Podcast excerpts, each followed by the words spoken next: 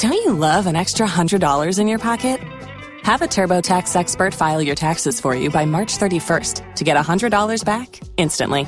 Because no matter what moves you made last year, TurboTax makes them count. That means getting $100 back and 100% accurate taxes only from Intuit TurboTax. Must file by 331. Credit only applicable to federal filing fees with TurboTax full service. Offer can be modified or terminated at any time.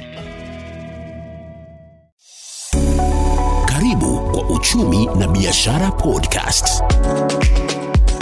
Nam, leo katika makala uchumi na biashara tunaangazia gharama ya maisha na vile Mkenya wa kawaida amefinyika sana, na leo nanafasika kupata mmoja wa changanuzi hapa, atatuambia jina lake, alafu atueleze vipi yeye mwenyewe amefinyika na gharama ya maisha. Jina ni Kibiego Some, mkazi wa hapa Trans Nzoia. Gharama ya maisha kusema kweli imepanda. Mfumuko wa bei wa bidhaa imekuwa suala nyeti mno, na bei ya vyakula imepanda.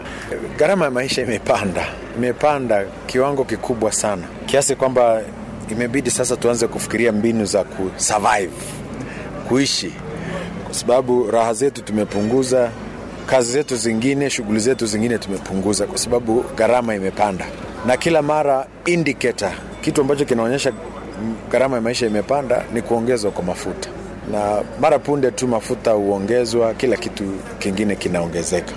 Vio sisi hata kutembea, kupanda matatu imekuwa kazi na imekuwa vigumu, kwa sababu ukifika dukani, sijui kuna uhusiano gani kati ya sukari na mafuta mambo ni magumu. Nilipoenda supermarket nikaona bei ya unga, ndugu yangu, hivi karibuni tutaanza kutafuta vyakula mbadala ya unga, labda tuende tule ndisi na kadhalika. Unapotaja neno mbadala, labda wewe na familia yako mmebuni mbinu gani mbadala ya kuhakikisha kwamba unakidhi familia yako kutokana na makali ya gharama ya maisha? Mimi na familia yangu tumeamua tutakuwa tukilima vyakula vyetu, haswa tuwe na viazi tamu pale, ndisi ikuwe pale, mboga itoke shambani, ili tusisukumwe sana na mfumuko wa bei. Ndio nikasema ya kwamba leo sikuli mkate, nakula viazi ya kienyeji. Viazi ya kienyeji haihitaji blue band, haihitaji siagi. Mimi kama mkulima pengine wa, wa asali nimeacha kununua sukari sababu sukari imepanda bei. Itabidi sasa nitumie asali kunywa katika chai. Kijiko kimoja kikubwa cha asali inatosha kuweka kwa chai.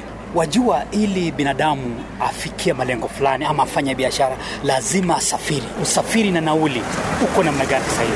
Bei ya kawi haswa mafuta iko juu mno, na kusema ukweli, ukiona masuala ya uchumi, ni kawi ndio imechangia kuwepo na mfumuko wa bei haswa kwa kila bidhaa, maanake mafuta ni muhimu sana.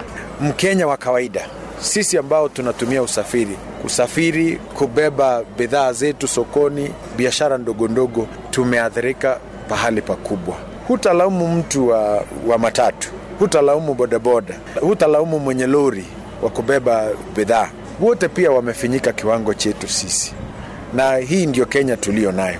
Ukiongeza bei ya mafuta utachangia kuongezeka kwa bei ya kila kitu. Maisha yote imefinyika kutoka kila pahali, hata kuwaweka wale watoto kufikiria juu ya kwamba unahitaji kulipa shilingi elfu kumi kwa muhula mwingine ambao unakuja, inakupatia wasiwasi mkubwa, kwa sababu mapato tuliokuwa tukipata na faida yote imechukuliwa na e, gharama ya maisha na huwa nashangaa mno kwa sababu pia serikali ina sera, tunatambua hiyo sera kama fiscal policy. Lazima pia wakuje na sera ili kudhibiti mfumuko wa bei. Pia Central Bank lazima ikuwe na sera ya fedha, haswa kwa Kiingereza huwa tunasema monetary policy, ili idhibiti bei isikuwepo na inflation. Maanake naona pali tunaelekea ni babaya sana, kutakuwepo na inflation. Ningependekeza haswa walete interest rates. Ikuje chini, watu wakuwe na mkopo, waombe hela, wakiwa na hela mingi wanaweza kuleta hiyo hela sokoni, maanake purchasing power itaongezeka na kuwepo na hela mingi sokoni, na hela mingi ikiwa sokoni, biashara itanawiri na itasaidia at least bei ya bidhaa irudi chini kiasi. Unafahamu sisi ni binadamu, lazima tule, lazima upishi ufanyike. Yes. Mtungi wa gesi ambao uliongezwa ushuru wa asilimia 16, Yes. una wasiwasi gani sasa? tuna shida kwa sababu mara punde bei ya mafuta inapopanda bei ya gesi inapanda. Hiyo gesi itaendelea kupanda. Tutarudi kufyeka miti tena. Tutaanza makaa tutaanza kuni ili tukule ugali. Kwetu sisi hiyo ni kurudi nyuma tena. Kila mtu sasa na shida lakini anayebeba mzigo mkubwa ni huyu mwananchi kwa sababu hana uwezo wa kurifil gesi na hana uwezo wa kununua mafuta taa sasa anategemea tu mungu peke yake. Kwa mtazamo wako, yes. serikali ina rasilimali za kutosha kumwondolea mlipa kodi huu mzigo wa gharama ya maisha? serikali inahitaji kufanya bidii kwamba ugatuzi iwe ni ya kweli. Tuanze kujenga ekonomi biashara kutoka kule chini. Tuwasaidie watu wetu waweze kujijenga.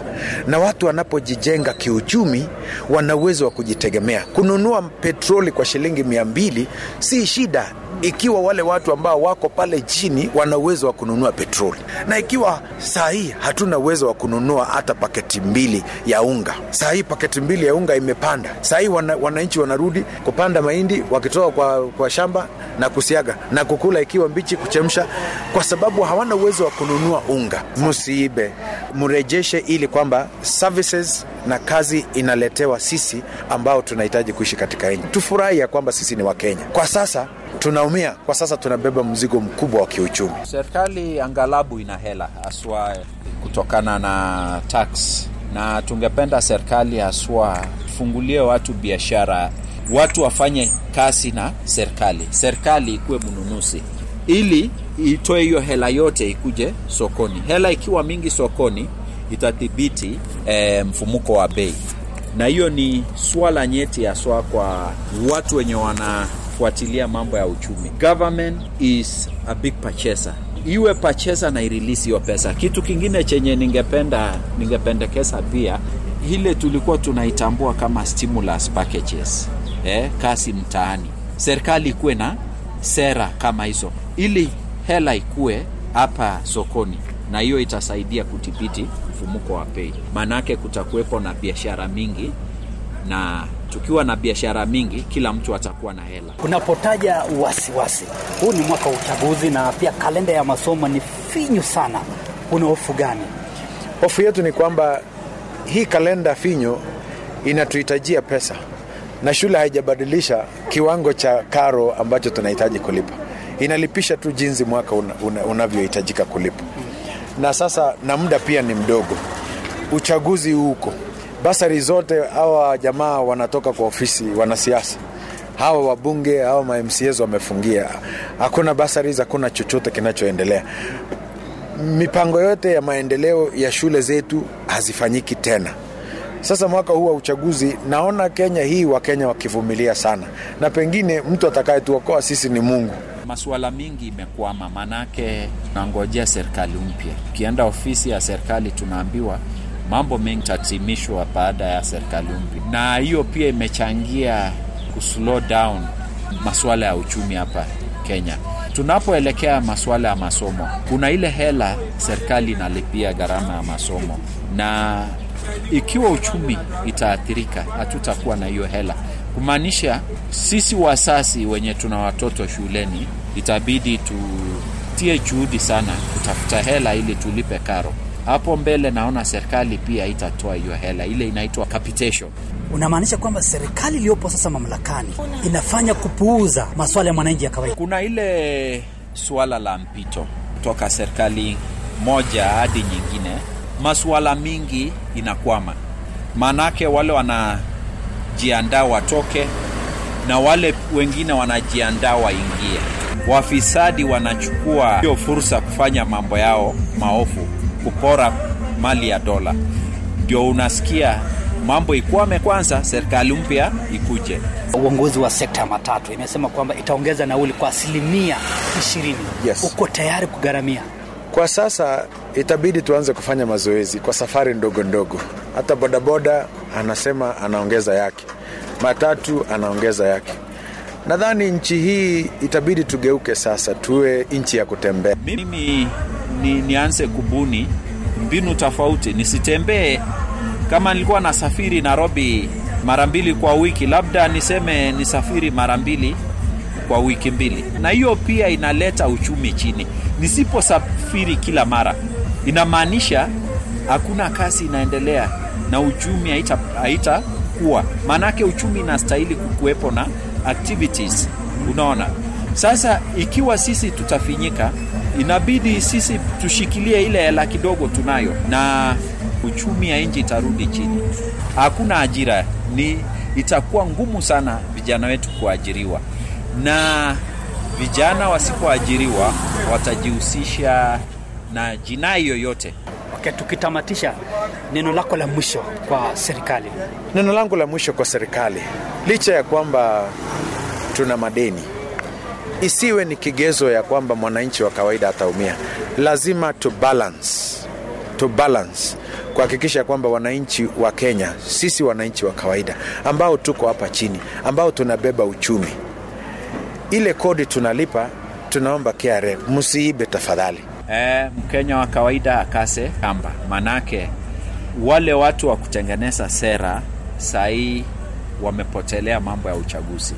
Tunapolia wao wako uchaguzi, itachukua muda ili masuala ya uchumi itatuliwe. Sasa kitu mwafaka ni kureduce tax, na nani anaongea kuhusu hayo maswala? Hamna bunge, wako nyumbani sasa, wako campaign. Kwa hivyo ni ngumu, itabidi tuwe na subra ili masuala yetu itatuliwe. Haya yamekuwa ni makala uchumi na biashara, leo tukiwashirikisha wachanganuzi wa masuala ya uchumi katika kaunti hii, tukizamia swala la kupanda kwa gharama ya maisha. Mie ni Martin Ndema nikiwa gatuzi la Trans Nzoia. Imekuwa uchumi na biashara podcast. Tax day is coming. Oh, no. But if you sign up for Robinhood Gold's IRA with a 3% match, you can get up to $195 for the 2023 tax year. Oh, yeah. Sign up at Robinhood.com slash boost by tax day to get the biggest contribution match on the market. Subscription fees apply. Investing involves risk. 3% match requires gold for one year from first match. Must keep IRA for five years. Robinhood Financial LLC member SIPC.